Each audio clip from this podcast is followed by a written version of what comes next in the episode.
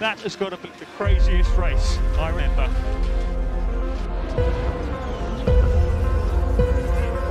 It's lights out and away we go. Yes, it's pole position. It's in their news. Come on! Yes! Toto? Yes. It's called a motor race, okay? Still we rise, guys. Still we rise. We just won the Hungarian Grand Prix. Well done, mate. He won! Max Verstappen, you are the world champion. The world champion. מה קורה חברים? אתם על הגריד פרק 34, אבו דאבי איך לא, אבל uh, זה עוד לא סיכום עונה, למרות שזה אבו דאבי, הסיכומים יגיעו בהמשך, uh, אם וכאשר. בינתיים בוא נגיד שלום לעמית פרץ, מה המצב עמית? שמע, אני עצוב מאוד. למה? זה פרק אחרון, העונה, כאילו, בוא, נ- בוא נדבר על זה. רגע, אבל יש לנו קצת עבודה בפגרה, חכה. בסדר, עבודה בפגרה, אבל בפועל אין מרוצים יותר, זהו. אוריאל, עד מרץ אין לנו מרוצים יותר. נגמר הסיפור, אי אפשר לראות פודיומים, אין יותר בלאגנים, אין מקס, אין לקלר, אין כלום. נגמר הסיפור. טוב, אני, אני, אני הולך ליהנות מהחופש הזה. לא, לגמרי, זה עושה לי קצת פלשבקים לעונה קודמת כזה, שאלנו אחד את השני, וואלה, מה אנחנו הולכים לעשות בזה? כן, אתה יודע, זה. אתה למדת על כלכלת בית, אני הלכתי לגלוש, כל אחד והתחומים שלו, כן? לא, כאילו, מכל הדברים שלא קרו, זה הכי לא קרה, כמו שאומרים. את האמת, כן. טוב, תשמע, היום יש לנו אה, אורח מיוחד, אני רוצה שנציג אותו, אה, ירדן סבח. מה. קורה, ירדן? וואלה, נפלא. סיום עונה, ככה פרק אה, לאבו דאבי. כיף, אה, כיף להיות כאן. יופי, אז רק כדי שניתן קצת אמינות לפרק ושלא שלא נחשוב שזה זה מישהו שאספנו מהרחוב, אז בוא תספר לנו ככה, באמת, באיזה כמה מילים, אז, מי אה, אתה, איך הגעת לספורט הזה, כמה זמן אתה צופה בו, איך הגעת לקבוצה שלנו, לגריד גם, ל... אני התחלתי לראות פורמולה אחת בגלל הסדרה בנטפליקס Drive to Survive. יש אה, יכולים לקרוא לי אוהד נטפליקס, אבל... אה, אוהד וואלה, נ... אה, בושות, פשוט בושות. אנחנו זה- פה לא- מגנים אתכם מקיר לקיר, סתם אה, לא. תגלו אותי בהמשך הפרק. זה, סאגה כזאת, אה, נטפליקסים לעומת... אה. התחלתי לראות, המרוץ הראשון שראיתי היה ספא 21, לא ברור למה נשארתי, אבל אה, בהחלט היה שווה את זה. זה היה המרוץ הראשון שלך? זה היה המרוץ הראשון שלי. הייתי- הייתי מוסיף את זה לקורות חיים, כאילו... חמש שעות מול הטלוויזיה, מחכה שיתחיל מרוץ ולא קורה כלום. אני אחרי ספא 21 שקלתי לתלות את הכפפות, אחי, או מה שלא עושים בענף שלנו, אחי, כאילו, באמת. תולים מיקרופונים, כן. תולים מיקרופונים, או משהו כזה. אה, נשארת למרות זאת אחרי נשארתי הכל? למרות ספא. אבל חכה, חכה. כל החמש שעות ישבת מול הטלוויזיה? כן. יואו, יואו, יואו, יואו, יואו. לא, שמע, ברור שהוא ישב. כל כל הזה, כי זה משהו חדש, כן, אתה לא יודע מה אתה לא יודע מה קורה. זה הכל. חדש, אתה לא- לא מבין מה מה מי ואיפה. טוב, אוקיי, סבבה, אחרי אבל ספא אחרי זה 21. התפנקתי במרוץ אה, מונזה 21, שללא ספק נתן לי אה, תמריץ להישאר. לא יודע למה החלטתי שאני רוצה להיות אוהד של שרל קלר. כן, אבל- זה- זה- זה, מצאו קורלציה בין אוהדים של פארי ולקלר לבין אה, המזוכיזם בצורה מסוימת. בהמשך העונה, אה, אנחנו- בהמשך עונת 22 הבנתי כמה זאת הייתה החלטה רעה. לא, לא, אחי, לך, לך עם הלב שלך, לך, אנחנו, כן. אנחנו פה, הלב- אנחנו מעודדים אותך, לך. תאמין בהחלטות. אמרנו, אה, פרק קודם מסיימים עם ההתפתחות טוב, אישית. די, די עם ההתפתחות אישית, זה לא פודקאסט של אה, זה, של well-being, זה לא פודקאסט של, איך קוראים לדבר הזה עם הנשימות? די, עם המדיטציות, עוד לא, פעם. כן, כן, כן, נו, אה, זה לא... מיינדפולנס. אה, בוא נזכיר, אנחנו ב-The Grid, תודה. תודה, כן. הנה, אתה רואה, בשביל זה היה שווה להביא את ירדן, כדי שהוא יגיד לי. מה זה מיינדפולנס. אנחנו לא עוסקים במיינדפולנס, אנחנו עוסקים בפורמולה 1 בינתיים. אולי בפגרה, אני יודע, עמית כבר הלך, עשה אה, קורסים, אני יודע... אתה אמרת שאתה הולך לגלוש, לא? משהו כזה, כן, משהו, לא אמרתי איפה, אבל אמרתי שאני הולך לגלוש. טוב, לענייננו, כן. מספיק עם ה-well-being, כן. זה לא, זה לא, זה לא הכיוון. קיצור, אז אתה אומר, אתה בערך שנה ושנה פלוס, אוהד של קלר שנה ופרארי? וחצי, כן. אוקיי, ו... וככה, איך, איך, איך הגעת אלינו וזה? אה, אני חושב שלקבוצה אני הגעתי דווקא דרך, אה, רציתי להגיע לראות את מרוץ אה, מונקו 22, וחבר ששאל חבר ששאל חבר, הגעתי איכשהו לעמותה במונקו, שמאפשרת אה, לתת כרטיסים בחינם לאנשים בכיסא גלגלים, אני בכיסא גלגלים כמובן למי שעוד לא מכיר אותי, הוראה אותי מפגשים. אה, אה, נכון, כמובן. שמע, ירדן מגיע באופן עקבי לכל המפגשים, כאילו, יותר מאיתנו. שמע, כרטיסייה צריך לפתוח. מה זה. כרטיסייה? אתה יודע, יש לו גם מקום של כבוד אצלנו. כן, יש לו. באמת מקום של כבוד. כן, כן. וקרדיט גדול לדני, שעזר לי ליצור קשר עם העמותה במונקו, וככה דרך אגב הכרתי גם את הקבוצה וגם את העמוד טלגרם. ככה יצא לי לשמוע על הקבוצה, ומאז אני הצטרפתי חזק. כן, בטלגרם זה קבוצה, העמוד זה עוד לא, אנחנו עוד לא עמית סגל, אבל אנחנו מתקרבים לשם. אותו דבר. יש לנו את הקבוצת עדכונים. כן, נכון, אבל אה, כן, למי ש... טוב, אנחנו לא לא עוסקים בה כרגע. כן, את טוב. סבבה, אז רגע, אז אה, בסוף נסעת למונקו? בוודאי. היה חוויה, אה, איך אני אגיד, צחוק מלווה בעצב. טוב, בהקשר של פראי, זה אנחנו יכולים להבין כן, למה, האמת, כן. ועוד איפה ישבת? ישבתי ברסקס, בפנייה האחרונה. אה, נוף מהמם ממש, גם אה, הטריבונה הייתה מוצלת, ככה שזה היה פינוק ביום של המרוץ עצמו. רואים משם עוד חלקים של המסלול? רואים משם יותר מחצי מהמסלול, רואים את כל ה... אה, את ה swimming pool רואים? רואים את כל סקטור שלוש. ורואים את... לא, רוז', בא לי להגיד רוז' כמו איזה טמבל. אנטוני לא, נוז. רואים את כל... לא, לא, לא, זה- רואים את כל הבור רווז'. אה, בור ריבאז', אוקיי. רואים את כל העלייה לבור רווז', עד הפנייה לאזור... אה, כאילו מקום עד- ש- עד אה, בעצם קזינו סקוואר עד רואים את קזינו הרוב. סקוואר סבבה. אנחנו רואים אז את הכל. אתה בעצם משקיף פנייה פשוט מעולה. מהירידה עלייה- הירידה סליש עלייה למרינה ועד כן. ל- לרסקס שאתה יושב שם בעצם. כן. שמע, זה מקום כאילו אתה רואה חצי מה- מהמנהרות. כאילו חוץ מהמנהרה הוא רואה הכל פחות או יותר, ו Casino Square. וזה הוא יכול סבבה. לעשות commentary במקום סקאי. חופשי. מה מה זה משנה מה קורה בסקטור 2, אז מה אם לאטיפי יתרסק שם? בתוך כל הגשם והכל, אני אפילו זכיתי לראות עקיפות במונקו, אני ראיתי, אני זוכר בלייב, ממש מול העיניים שלי, איך גזלי זורק את ריקרדו, זורק לו דמי, ב- לפני ה swimming pool chicane, מהלך פשוט יפה, באמת. ומבחינת כאילו, קודם כל ביום הר- ביום ראשון נרטבתם שם כאילו בטירוף, לא? לא, לנו דווקא בטריבונה של הנכים הייתה סככה, אז אה, ש- שמרנו מהגשם. ראיתי כמה פתרונות אלטרנטיביים להתמודד עם הגשם לחבר'ה בטריבונות למטה. טוב. אתה יודע, כל מיני קרטוני פיצה, כובעים של אה, קבוצות, היו פתרונות אה, לפחות יצירתיים. לא ישב איפה שאנחנו ישבנו במונזה בזמנו, אתה יודע, ישבנו שם, טוב, לנו לא היה גשם, היה. לנו בעיקר אה, חום, כן, אבל... חום- של הישמור, הי- אבל. בדיוק, היינו צריכים פתרונות כאילו יותר אה, מעולמות על האש, יותר נכון, משהו לנפנף איתו, ופחות משהו לזה, אבל אתה יודע.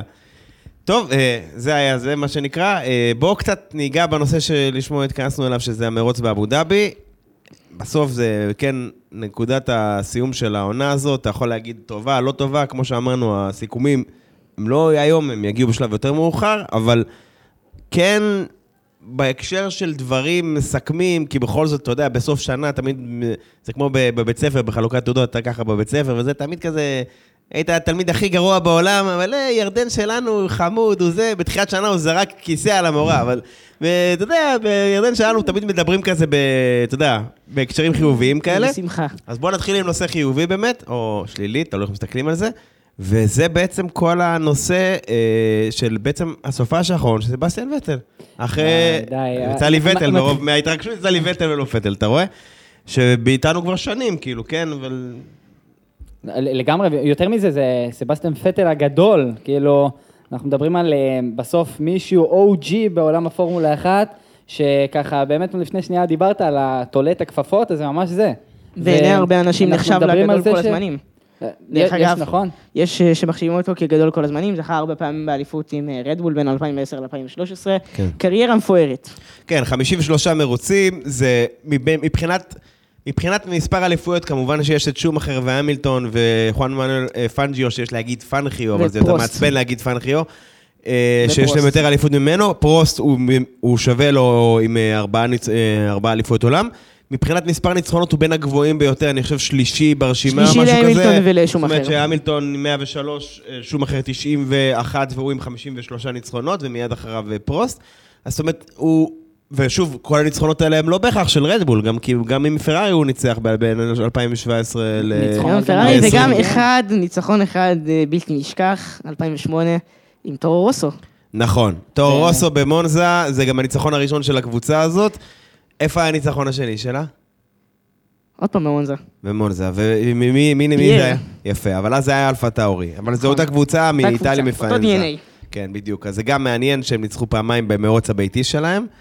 אה, וזהו, אז כאילו, בעצם כל העניין הזה של סבסטיאן, זה, אתה יודע, זה רואים פרק שהיה להם להשתפך עליו, וגם בפודקאסט הרשמי עשו לו איזה פודקאסט פרידה כזה, הוא סיפר קצת על הדברים, וזה באמת מומלץ לשמוע את זה. אם ראיתם את הסופש, כל מקום אה, הזכירו את הפרידה מפטל.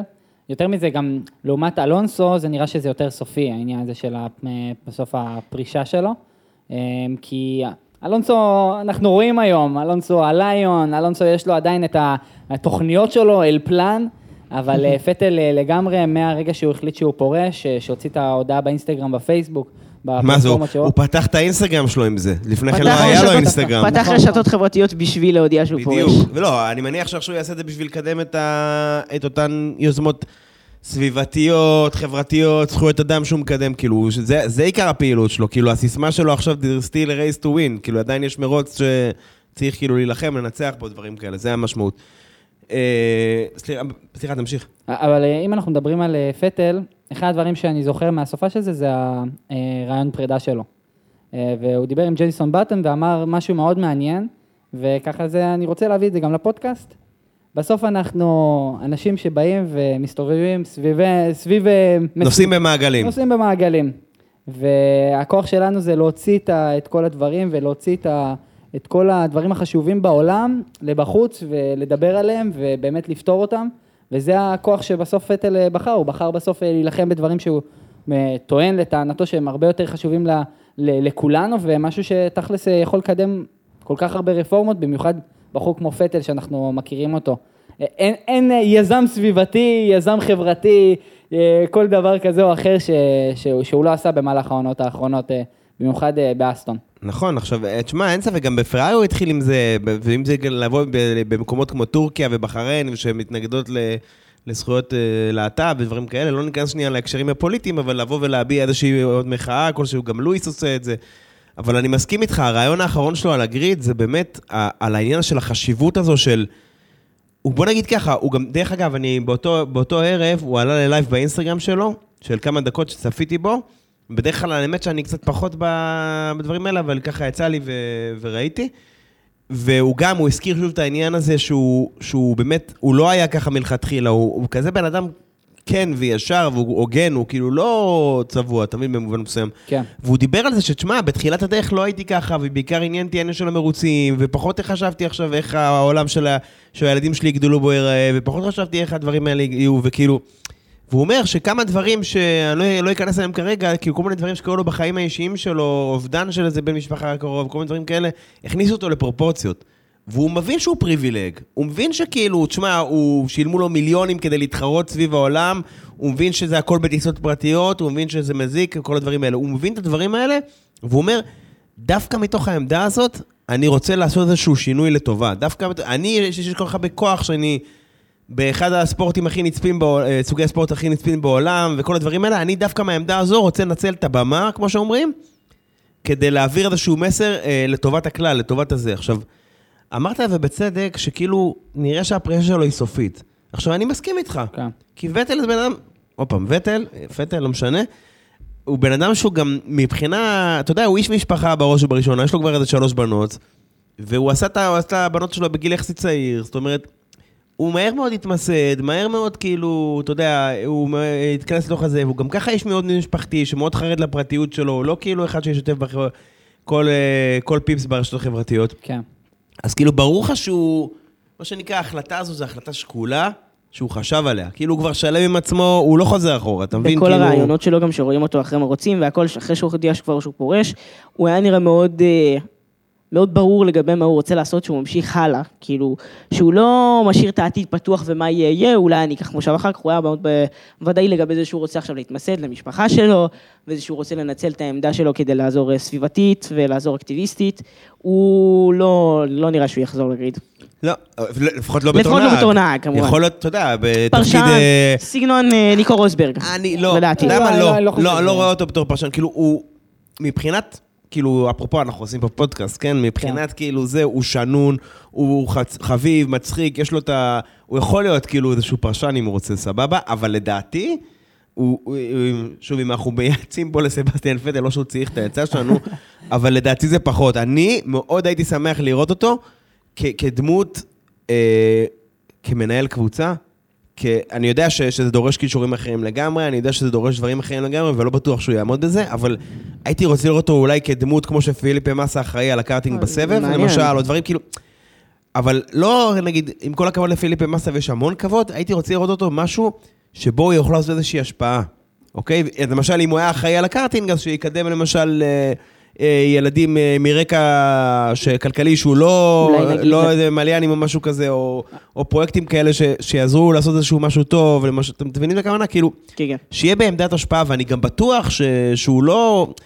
אה, אתה יודע, אפרופו המציאות הפוליטית שיש לנו בישראל, הוא לא ילך למשהו כזה בשביל הג'וב. כן. הוא כאילו ילך בשביל משהו שהוא יודע שהוא יוכל לעשות בו שהוא משהו יותר טוב, כי בינינו לא חסר לו עכשיו לא כספים ולא מעמד ולא כלום. אני רוצה להגיד מילה אחת ונראה לי נסכם את הנושא הזה, שיש כאן הזדמנות מאוד גדולה עם כל העניין שהפורמולה 1 רוצה ללכת לנט זירו ובסוף אה, למנוע את כן, ה... אפס פליטה וכן הלאה וכן הלאה. כן. אז כאן יש הרבה הזדמנות שפטל יכול לבוא ולקדם את כל הרפורמות האלו, אפילו תחת אה, הפורמולה 1. מה, להיות השגריר של זה? אולי אפילו לקחת אחריות, בדיוק. כן, כן, לקחת להוביל את את המושכות ולהוביל את זה כדמות, כסבסטיאן פטל. להיות הפנים של זה. בדיוק. ומכאן בואו בוא ניקח את פטל ובואו נדבר על המרוץ של פטל. אתה יודע מה? אני רוצה, לפני המרוץ, יאללה. רגע לפני המרוץ, אני חושב ש... שאי אפשר להתעלם, שוב, הפרק הזה הוא לא פרק על פטל, אבל אי אפשר להתעלם מהביצועים שהיו לו בדירוג. כן, נכון. אוקיי, כאילו, הוא זה- שם... זה היה כי- סבסטיאן פטל של אה, של של פעם. השנים הפריים. כן, כן, של, של פרארי 2017, לפני שדברים התפרקשו, ברד בול, דברים כאלה. אתה יודע, זה, זה כאילו, הוא אמר, טוב, מרוץ אחרון שניתן הכל, והוא אשכרה נתן הכל. זה לא שכאילו במרוצים אחרים הוא זרק לא יודע מה, או כאילו זלזל או משהו כזה, אבל כאילו באמת הוא נתן מעל ומעבר. וכאילו גם זה שהוא זיגזג בין כולם ופינו לו את הדרך, וזה כאילו, זה היה משהו... מרשים מאוד להוציא תוצאה זמן טוב כדי לעלות נגיד ל-Q2 ו-Q3 בין כל כך הרבה טראפיק. כמו שהיה לו והאירוניה היא ב-Q1. שעיקר הטראפיק, שמי שחסם אותו זה הקבוצה הקודמת שלו, זה רדבול. כל פעם מחדש, דרך אגב, זה היה רדבול. כן, כן, זה לפחות פעמיים שלוש- שלוש. פעמים כן, לפחות. כן, אם אני משווה. את אה, הפרישה של, אה, של רייקונן לעומת אה, פטל, זה היה נראה שפטל עוד רעב, והיה לו עוד מה להביא, ורייקונן כבר היה, מה זה... רייקונן כבר היה הרבה אחרי השיא. שהוא, הפרישה שלו הייתה ב-DNF, אז אה, ממש אה, זה הצחיק אותי, אני חשבתי מהרגע הזה הוא כבר לוקח את הטיסה הביתה, שוכח מכולם, אין רעיונות, אין דברים, זהו, נגמר הסיפור. ברור, אז אז אתה יודע מה, עזוב. שאלה היפותטית אחרונה, באמת, לנושא הזה, לפני שניגע באמת בדברים אחרים.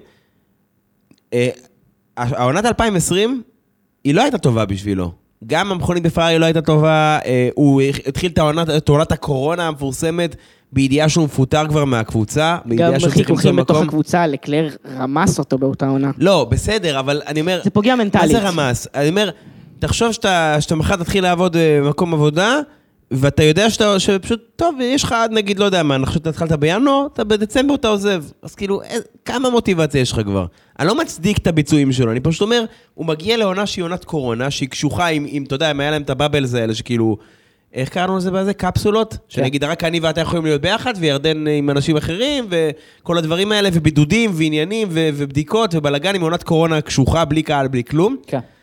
ו, ובנוסף לזה שאתה יודע שפיטרו אותך ממקום העבודה שלך, שאתה יודע שזמנך קצוב, והיחס מהקבוצה, לפחות כפי שהוא השתקף החוצה מבחינת מה שאנחנו ראינו במהלך העונה, ואחר כך גם ב-DTS, בנטפליקס, הוא גם לא יחס, נקרא לזה, מזהיר כל כך, אוקיי? יחס למישהו שתרם להם לא מעט, זה לא היה כזה יחס כזה, אתה יודע, כיף. שוב, לא מזיק את הביצועים שלו, אבל אחרי העונה הזאת, הוא, הוא בא לאתגר חדש באסטון מרטין בשנתיים האלה, ובכנות, אחרי מה שראינו עם המרצדס הוורודה, היית מצפה ליותר. אני בטוח שהוא הוא לא חשב שיש מצב שהוא ינצח איתם, הוא לא ניצח כמובן, אבל, אבל לא, אני, הוא- אני הוא הביא בטוח שהוא... תוצאות יפות. נכון, אבל בטוח שהוא קיווה שיהיה לו איזה מיטפילד טוב, ככה, כמו אלפין השנה לפרקים, כמו שהייתה מקלרן שנה שעברה, משהו טוב ככה שיכול להביא את הפודיום בהפתעה. אני בטוח שהוא קיווה למשהו כזה, ואני אגיד לך יותר מזה, אם השנה הם היו ככה, אם השנה הם היו בעמדה של, של מקלרן ואלפין העונה, למרות שהם לא היו כאילו כך אה, סטטיות, אבל הבנת את הכוונה? כן. תהיה בטוח שהוא לא בכך היה פורש. להגיד לך שהוא היה נשאר עוד 6-7 שנים? בטוח שלא. אבל בוא נגיד ככה, אם היית עכשיו נלחם על מכונית שיכולה להוציא איזה פודיום בהפתעה, או אולי שלא להגיד ניצחון אם יש הרבה בלאגן, זה לא הרבה יותר מזמין מאשר מכונית שבסופה של הנכון אתה מגיע ל-Q3, בסוף ה- בשאר הסופה של שיחה אתה בקושי יוצא מ-Q1? כן, זה, זה נשמע הגיוני. אבל את האמת שאלה לי אליך, את האמת, אה, אפילו שאלה גם לירדן. מה אתם חושבים אה, ב, בסיטואציה הזאת? המילטון, 2021, כל הסיפורי פרישה, שזהו, נגמר, נגמר לו הסוס, נגמר הדרייב, לא רוצה להמשיך, לעומת אה, פטל של סוף ה... של עונת 2022. אני חושב שירדן עונה על זה. אני חושב שאמרתי, לואיס, כאילו, לואיס, אני אישית חושב שלואיס, גם הוא לא אמר את זה העונה, פתיחת העונה שלו לא, הייתה רעה מאוד, לדעתי גם מבחינה נפשית, היה לו קשה מאוד אחרי מה שקרה בסוף העונה הקודמת. זה גם מה שגרם לירידה ברמה הזאת, אבל כמו שראינו בחצי השני של העונה, לואיס היה לואיס שאנחנו מכירים. כאילו, כשהמרצדס הייתה שם, לואיס היה שם. אני אגיד לך יותר מזה, גם אולי זה קצת מקדים את המאוחר, אבל במרוצים שמרצדס הייתה טובה ביניהם, הייתה להם, היה לה סיכוי לנצח ודברים כאלה, פרט לברזיל כמובן, אבל זנדוורט ואוסטין דברים כאלה, לואיס. היה מעל ראסל באופן מובהק, אוקיי? וגם ביום ראשון, דרך אגב, הוא היה מעליו. אבל אני... אבל עד, אני... עד, עד עד התקריץ, הפרישה, אבל... כן, עד אבל הפרישה. אני, אני אומר, זה כאילו, אני מסכים איתך, אבל השאלה של עמית היא אחרת. הוא שואל אותך פרישה מול פרישה. פרישה מול פרישה, כאילו, מנקודת מבט של אה, מה הלגאסי שהוא משאיר אחריו? כאילו- לא, לא, לגאסי לא. אנחנו יודעים. אה, לא משנה, אני אנסה לדייק את העניין הזה, פשוט כי זה לא לא רוצה להתעכב יותר מדי. התשובה פה היא קצרה. אני חושב שענינו עליה, וגם אתה ענית עליה בצורה מסוימת אה, בהקשר של פטל. בפטל, כן, כן. מרגע שהתקבלה ההחלטה, וההצהרה יצאה לתקשורת, הוא שלם עם זה. אתה לא רואה, את- אתה לא רואה את סבסטיאן כן, פטל כן. בא עוד חודש, חבר'ה, חזרתי ויש מקום בוויליאמס, כאילו, לא יקרה. זה עם אבל- אלונסו משהו אבל שכן אצל היה יכול המילטון, לקרות. לפני עונת 22, ישבנו איזה חודשיים, מה, הוא יחטיא, ימשיך, לא ימשיך, כן ימשיך, לא ימשיך, כל הדברים האלה. עד שהוא הוציא את ההצהרה, הם coming back, I'm זה... back, כן. בדיוק. עכשיו, דרך אגב, אני לא מאשים אותו. כאילו, אני ברור. מבין את הוא היה חד ה- משמעית צריך את זה. הזמן הזה לעצמו. גם עכשיו, עכשיו הוא בכלל, הוא, אתה יודע... שוב, הכל עניין של זה, המכונית שלהם בתחילת העונה לא הייתה משהו, גם, גם עכשיו היא לא משהו, עכשיו היא רחוקה מאוד, אבל הפרוגרס שהם עשו הוא אדיר, יחסית לאיפה שהם היו, יחסית לאיפה שהם נכון. עכשיו. לא משנה, בוא, בוא נתקדם. האמת, האמת מעניין לדבר, לדבר שנייה על המילטון, כי המילטון ב, ב, עכשיו במצב הנתון, הוא מדבר על אופציה לחוזה אה, חדש. של, לא, לא סתם חדש, חוזה רב-שנתי.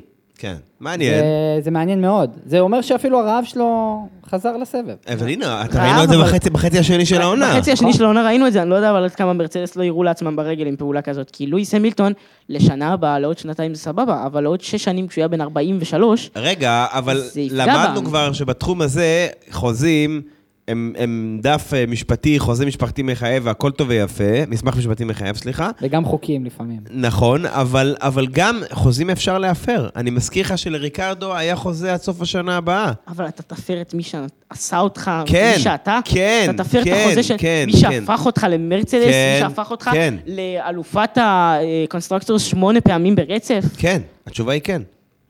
כי, כי אם עכשיו יש, אם עכשיו פרדריק וסטי, ה junior הנוכחי של מרצדס, יתגלה כאילו יוצא דופן, הוא לא, אבל אם הוא יתגלה כאילו יוצא דופן, הוא לא יודע, ימצא זה משהו שנה הבאה, ופתאום הוא יתחמם על הקווים, ויבוא עוד אחד, איזה, לא יודע מה, אח של לקלר פתאום אה, יחליט שהוא נוטש את האקדמיה של פרארי ויקבל הזדמנות, עזוב, למה אח של אקלר? לקלר בעצמו יש ספקולציות שרוצים אותו בסוף 24 למרצדס, עזוב, יש לך מישהו טוב על הקווים, אתה תרצה להחליף. אני חושב שהנאמנות להמילטון היא נכונה, כי עד עכשיו הוא, בדיוק כמו אלונסו, הוא לא הראה ש, שזה משפיע עליו. אני, אני, פחות, פחות מפריע לי העניין הזה של ה... כאילו יש הרבה דיבור היום של, אה, הוא בן, הוא בן כך וכך, הוא בן כך וכך, תביאו יותר צעיר, יותר זה. יותר צעיר, נכון, יש לו יותר פוטנציאל, אבל לא בהכרח אומר שהוא יותר טוב, אוקיי? ואלונסו, השנה, הוכיח מעל, מעבר לכל ספק אפשרי, שעדיין יש לו את זה. אז דווקא פה לדעתי אני, אני אעצור אותך ואני אגיד משהו שלדעתי שונה והוא יהיה מאוד מאוד שנוי במחלוקת, אבל זו דעתי. אני חושב שאלונסו לדעתי השנה הוכיח, הוא כן ראוי למקום בסבב, אבל הוא הוכיח למה נהגים מבוגרים לא צריכים להיות שם. אוקיי. כי כל התקריות שלו, בעיקר דווקא במרוצים האחרונים, אני אסתכל, אני אגיד, אתן לדוגמה את אה, מה שהיה בברזיל עם אוקון בישורת ומה שהיה עם אה, סטרול. גם אם מחשבתית וה racecraft שלך מעולה, נו. היכולת הפיזית כן נותנת, נותנת את אותותיה, מה שנקרא. אני לא מסכים. התגובה... אני לא מסכים. תשים לב, מה שקרה בברזיל ובאוסטין, שהוא הגיב מאוחר מאוד ל slipstream, ובשני המקרים זה גרם לתאונה גדולה. אני אישית, שוב, אישית, נטו אני, אני חושב ששתי התאונות האלה, עם כמה שהוא התלונן, היו באשמתו. אז סבבה, אז ברזיל זה באשמתו, הוא נענש על זה. אני לא אומר, אני לא מחפש פה אשמים. אני אני רוצה להגיב לך קונטרה לשלושת הדברים שהעלית. שהתגובות כן נהיות איטיות יותר. זה משהו אחר, אבל אבל אני אומר, אנחנו לא רואים את זה ב data, כי מבחינת pace, הוא שמה, הוא יותר מהיר מאוקון נכון, ברוב pace המקרים, זה pace. ואוקון יותר צעיר, ואפרופו אמור להיות יותר פוטנציאל ממנו, זה א', זה טענה ראשונה. הוא לא יותר איטי מאנשים אחרים. אם הוא היה יותר איטי, אם הוא היה כמו קימי, קימי בשנים האחרונות שלו, קימי לא היה- איבד את לא היה איתנו. השפיץ, וואלה, מכבד אותו, אוהב אותו, אבל צריך היה להגיד תודה וללכת הביתה. לא צריך אה, למשוך מעבר, אוקיי? גם ריקרדו, שאני מת עליו, אני חושב שהוא נתן עונה לא טובה, הוא הרוויח בכבוד את זה שפיטרו אותו. גם שעשו את זה בצורה מגעילה, אבל זה מה יש, אוקיי? אי אפשר, זה לא, זה לא מפעל צדקה, אי אפשר להשאיר אנשים אה, בשביל היופי שלהם. הוא לא, הוא לא יותר איטי מאנשים אחרים, אלונסו. בכלל לא, להפך. נכון, זה נקודה נכון, ראשונה, והיא הנקודה העיקרית. אני מסכים שהוא לא לגבי יותר שני חבר'ה איטי. שהזכרת פה, לאנס סטרול ואסטבן אוקון, אוקיי? הזכרת פה שני חבר'ה, שים לב עם איזה נכון. אנשים היה לו תקרית. לשניהם, אתה צופה מ-21, נכון? יש נכון. רקורד מרשים, אני, אני צופה ב-21, יש- מכיר אחורה, אבל... יש רקורד מרשים של תקריות. אסטבן אוקון ולפרננד- לא הסתדר עם אף... אלונסו לא? אסטבן אוקון בקריירה זה הקצרה נכון, זה שלו, נכון, נכון. זה בדיוק אסטבן אוקון בקריירה. הקצרה שלו לא הסתדר עם אף בן קבוצה. בפורס אינדיה הוא התנגש בלי סוף עם פרז, אפילו כמעט הלביש אותו לקיר בספא, אוקיי? אני לא יודע אם אתה זוכר. אני ת- זוכר את התקרית, ת- ב- לא לפני תבדוק, אורוז'. אוקיי? ולא רק סטרול שם, גם. בבאקו וגם בזה, אסטבן אוקון לא מסתדר עם בני קבוצתו, נקודה. הוא לא משחק קבוצתי, למרות שדרך אגב, הוא חייב את הנ- את הניצחון שלו לאלונסו שהוא הגן מלואיס, נכון. אבל לא משנה. עזוב, זה לא העניין. אסטבן אוקון נהג טוב, הכל טוב ויפה, אבל הוא בעייתי בעניין הזה. לאנס סטרול אני צריך להתחיל? לא, לאנס סטרול אה, זה אין. צורך. הבן אדם הוא... אם אנחנו נתחיל, אנחנו לא הוא נסיים. נהג מוכשר, בגשם הוא מראה את זה יופי, אבל מבחינת ראות באוטו, הוא צריך מראה פנורמית. מצטער להגיד את זה ככה. זו האמת. ואתה יודע מה, אני אגיד לך משהו יותר קשה? אם הקבוצה לא הייתה של אבא שלו, הוא מזמן לא היה בסבב. וואי, זה דיון, אתה תתחיל איתי עכשיו debate כזה, לא, אנחנו לא אה, נסיים. לא, לא, אנחנו לא- אנחנו לא פותחים את הנקודה הזו, אני פשוט אומר לך את זה. אני רוצה כן. רק לתת את הקונטרת האמת לאוריאל, העניין הזה של, אה, של אלונסו, זה, זה עילוי שאי אפשר לתאר, גם מבחינת היכולת שלו לבנות מכונית ולעזור לקבוצה, יותר מזה, השמירת צמיגים, וגם ה- גם בוא נדבר, זה הוא משהו שאמרתי, הרבה יותר- שהרייסקראפט של בן אדם, כאילו זה כן משהו שהגיל נותן לו אקסטרה בו, זה משהו שכן, אני נותן לו את הכבוד עליו. שזה שהוא, ככל שאתה נראה יותר מבוגר, נראה לך יותר כישרון, אפשר גם לראות את זה עם שאר המבוגרים בסרט. עם לואיס המילטון ויכול להיות שלו בזה, עם סרחיו פרז גם. סבבה, אבל אני אומר, לטעמי, אני חושב ש, שזה, שזה לא נכון, וגם הסברתי לך למה, לדעתי. טוב, לנקודה הבאה. טוב, אפרופו גלישה, גלשנו פה די הרבה, אני חושב שתפסנו כמה גלים די גבוהים אפילו. אוריאל, אתה אמרת רק בזה, בפגרה אתה הולך לגלוש. זה, אנחנו עשינו פה, חתרנו פה בחוף, אתה מכיר את זה שוכבים על הזה? כן, אה, טוב, תשמע, בוא, ניגע קצת בעניין של המרוץ. המרוץ שלעצמו, אתה יודע, מרוץ אבו דאבי קלאסי, זאת אומרת, לא מעניין במיוחד. היו כמה רגעים מעניינים, אבל באופן הוא כללי... לא 2010, אתה אומר. לא 2010, היה בטח לא 2021. יחסית יבש. גם בינינו, מבחינת תחרות על הניצחון, למקס לא הייתה שום תחרות, הוא יצא מפנייה ראשונה, נקי, אף אחד לא הפריע לו, לא אתגר אותו. בסדר, אה, פרז אה, אה, שיחק אותה, הרגיש בנוח, היה ב-DRS שלו איזה שניים שלושה, בטווח של ה-DRS בא שלו. איתו קדימה בהתחלה. כמה הקפות, באיזשהו שלב. מקס אמר, טוב, בסדר, הבנו את הרעיון, יצא קדימה, נגמר הסיפור. אף אחד לא נגע בו, לא היה קרוב לגעת בו, סבבה? כן. זה זה. מה כן היה מעניין? קודם כל, מבחינת ציפיות, לעומת מציאות. הציפיות לפני, של רוב האנשים שככה בוחשים בדברים האלה, הן פשוטות, לפני הסופה של זה. הקרב יהיה בין מרצדס לפרארי, רדבול בעולם משלהם. אלפין מקלרן תלוי מי יישבר קודם, תרתי משמע. הלוואי לסבי יהיה מרוץ טוב, נקודה. זהו. תכלס אני איתך, אני... זה עכשיו, מדויק. בוא ניגע שנייה בקטע של מרצדס, פרארי ו- ורדבול. הפתעה. אף אחד, אולי יש, יש שיגידו הרוויחו את זה בצדק, לא ציפה מפרארי לתפקד טוב. לא מבחינה אסטרטגית, ספציפית עם לקלר, ולא מבחינה ביצועית, גם כאן לקלר. לספק את ה- את הסחורה. שמע, אף אחד לא ציפה מהם. יותר מהפתעה, אני יכול להגיד לך שאחרי אינטרלגוס, פרארי הוציאו בעצמם, שלא רק היה להם בעיות אה, מבחינת אמינות, אה, ובגלל זה הם הנמיכו את היכולת של המנוע. ב- בחצי השני של העונה, אלא גם הורידו וקיצצו ב- בתקציבים של הפיתוח, כמו שדיברנו כבר בפרק הקודם. אני רוצה להגיד לך שמבחינת לעשות את הדיטיון הזה, להנמיך את ה... איך להגיד את זה בצורה פשוטה? להנמיך את הכוח של המנוע, כן. אני חושב שהם עשו את זה הרבה לפני אמצע העונה. אתה יודע מה? אני גם אגיד לך איך אני יודע את זה. הסתכלתי ב... מנוע להתפוצץ באוסטריה. לא, בסדר. אני, אני חושב שהם עשו את זה הרבה לפני, אני גם אגיד לך למה. כי דיברנו על זה בפרקים הקודמים, שיש לך מנוע טוב, אתה יכול להתגבר על העניין של התנגדות אוויר. מה זה להתגבר? זה עוזר לך להתגבר, ואז אתה יכול לעשות כל מיני פשרות מבחינת ה setup, אוקיי? כנף אחורית יותר קטנה, דברים כאלה. כנף קדמי יותר קטנה, זה, ה, זה הסדר גודל. כן. ברגע שאין לך מנוע מספיק חזק, מרצדס, אה, כרגע, זה לא מדובר פה הפרשים מטורפים, לא, ברור. אז אתה סובל מכל מיני בחינות. פרארי איבדו את היתרון הכי גדול שלהם. יציאה מהפנייה, שהיא מהירה וטובה, ומהירות אה, סופית בישורת. כאילו, זה לא היתרון שהיה להם, אבל זה היה איזשהו קרב שהם ניהלו מול רדבול, ניסו לסגור את הפער. עכשיו אתה, אם תבדוק את ה- בערך ספרד ואילך, אתה תראה שלא משנה מה סטאפים, עניינים, בלאגנים, כנף אחורית, קיסם שיניים, נגיד תרתי משמע בשביל שאנשים יבינו, הכי דקה שיש, הכי זה שיש, והם עדיין לא הגיעו לרדבול. מה אתה מבין מזה? כאילו, אתה הבנת את. האנלוגיה? כן, כן, ממש כאילו, אני אומר. כאילו, למרות שהם עשו את כל ההתפשטות מבחינה אווירודינמית, אז הם עדיין לא הצליחו להגיע לרדבול. עכשיו, סבבה, הרדבול מאוד יעילה, נכון, אין בעיה. אבל אם אתה עושה איזושהי התפשרות, מבחינת uh, הצמדה, שאתה מקטין את הכנפיים, אז אתה פוגע עצמך בפניות, מגדיל את השחיקה וכן הלאה וכן הלאה. עכשיו, אם הם עשו את ההתפשטות הזאת והם לא מגיעים, סימן שהמנוע שלהם לא עובד בפול פאוור. כן, אוקיי? בדיוק. זה, זה גם זה, וגם העניין הזה שאתה, כאילו, טוב, כבר בכל העניין של מקסיקו, ברזיל, עם הגובה, דיברנו על זה כבר. אבל בגלל זה אני טוען שהם עשו את זה בשלב מאוד מאוד מוקדם של העונה. במקסיקו, זה... היה- במקסיקו זה היה חריג לדעתי, ההנמכה של המנוע, בעיקר בגלל ה altitude הגבוה. לא, זה לא היה חריג. לא, זה היה- זה היה מכוח המציאות, הם היו זה היה- חייבים לעשות את זה. ב- לא, אני אומר, זה היה כאילו חזק, ההורדה הייתה גדולה יותר ממה- שזה היה לפני. לא, מה זה ההורדה של העוצמה. מכוח- לא, מכוח של העוצמה. המציאות, אבל- בגלל האוויר בדיוק, הדליל. כי המכוניות לא היו מסיימות את המרוץ, אם הם לא היו לא, לא, שנייה, יותר. אני דיברנו על הקטע הזה, זה- במקסיקו זה שני דברים. setup לא טוב של פרארי והעניין של הגובה. Exactly. העניין של הגובה היה בכל מצב, גם אם פרארי היו באים עם setup מפחיד. העניין של הגובה הוא, הוא תנאי סביבה, הוא תמיד קיים במקסיקו, אוקיי? עם זה הם היו צריכים להיערך לסופש.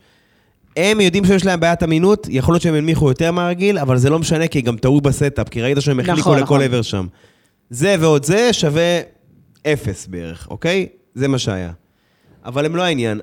שוב, הנקודה המקורית שלנו היא שפרארי, אף אחד, אולי כולל הם, לא האמין בפרארי הסופש הזה.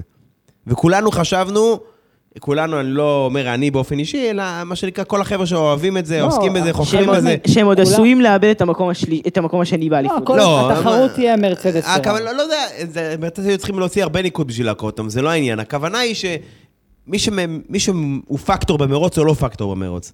אתה מסכים איתי שבמקסיקו פרארי לא היו פקטור? פרארי ממש לא היו פקטור. סבבה. אז אני אומר, אז הציפיות היו ש, שמרצדס, אה, אחרי הרוח גבית שהם קיבלו בברזיל, הם יהיו כזה סבבה ב top של, ה, של רדבול, אבל לא, לא בהכרח ישחקו תפקיד. אבל עדיין יותר מהירים מפרארי. כן. זה לא מה שקיבלנו. עכשיו, דרך אגב, אה, זה, בתחילת המרוץ עוד חשבנו שזה יקרה.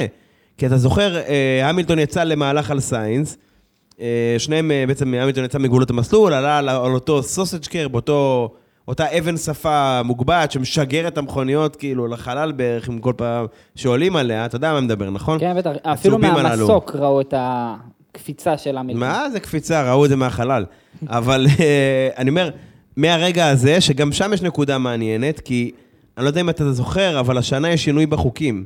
בעונה שעברה, ברגע שקרה משהו כזה, אז המנהל מרוץ אומר לך, תקשיב, אתה צריך להחזיר את המיקום, אחרת א', ב', ג' יקרה. ועכשיו הם משאירים את זה לשיקול דעתן של הקבוצות, ושיפתרו את זה ביניהן. אם הם, נגיד, נגיד שהרווחת אה, יתרון מסוים בזה שיצאת מהמסלול, חזרת ושמרת על יתרון מסוים. הם לא יענישו אותך על זה. הם ייתנו לך מה שנקרא, אדוני, אתה יודע מה עשית, ת, תפעל בעצמך. היה ולא תפעל, אנחנו נדאג להעניש תחליט אותך או בהמשך. שאנחנו נחליט בשביל, או שאנחנו משהו בעצם כזה. אז נעניש שים אותך לב שעכשיו. הם סגרו את זה ביניהם, שזה היה מאוד יפה. כאילו ברגע, מרגע שמרצדס הבינו, "תשמע, טוב, תשמע, אין מה לעשות, הם אמרו להמילטון, הוא פינה את המקום, החזיר לסיינס. אבל מה הנקודה כאן? זה היה כאילו, פתחתי פה סוגריים, ברחתי לכל החוקים רגע. מה הנקודה כאן? שחשבנו, ברגע שהוא עקף את סיינס, אפילו בשידור, ראיתי את השידור של סקאי, מרטין בראנדל אמר, מה, חשבתי שהמילטון יצא קדימה. אבל הוא לא. אה, אה, סיינס ולקלר, אה, יותר נכון, סיינס חזר, עקף אותו, נכון? כן. כאילו, זה, גם, אתה יודע, היגיון אומר, אם היה למרצדס כזה פתיחה, זאת אומרת, זה רס לזה, יצאו קדימה, יעקפו את הפערים, ישאירו אותם בחמש-שש שלהם אה, לבד, אה, להתברבר עם עצמם, ונגמר הסיפור, נכון? כן. לא קרה אבל. קודם כל היה להמילטון איזשהו נזק, שהוא טוען שעצם הנחיתה הזו, אותה, אחרי שדיברנו ששיגרו אותו לחלל שם, היא העבירה את האיזון של המכונית לחלק הקדמי שלה. עיקר העומס היה בחלק הקדמי. זה אומר שיש לו הרבה oversteer, זאת אומרת שהחלק האחורי של המכונית שלו מחליק כל הזמן. אז היה לו קשה בפניות, וראינו שב stint הראשון שלו, עד שהוא עצר, הוא באמת איבד קצב גם לראסל, ראסל גם עקף אותו, כולם ראסל עקפו עקף אותו ופתח ממנו פער נאה.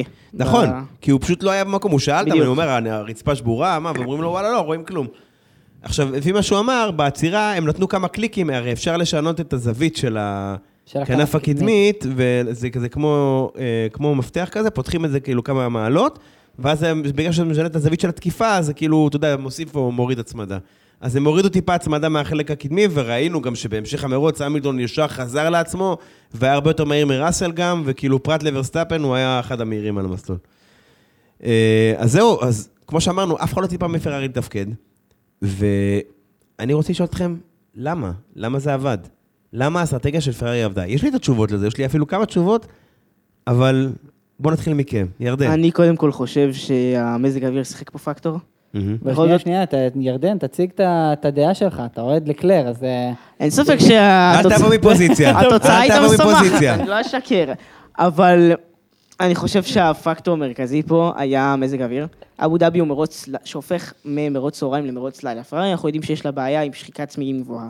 אבל כשהטמפרטורות יורדות, זה מתי פרארי מצליחה להביא את הצמיגים שלה ל... איך אני אקרא לזה? טמפרטורה אופטימ- אופטימלית. והצמיגים של מרצדס נהיים קרים יותר. אני חושב שזה קודם כל שם את פרארי בעמדה טובה יותר ביחס למרצדס. זה שלקלר אחר כך התחיל לסגור על הרדבול, זה היה בעיקר לקלר. לקלר פתח, היה מהיר יותר מסיינס לאורך כל הסוף שבוע. מהמם. זה שלקלר התחיל לסגור על הרדבול לקראת הסוף, אני חושב שקודם כל היה לזה חלק בניהול צמיגים, בנוסף לזה שהשחיקה הייתה נמוכה יותר מהצפוי, כמו שאמרו לסיינס ברדיו דרך אגב.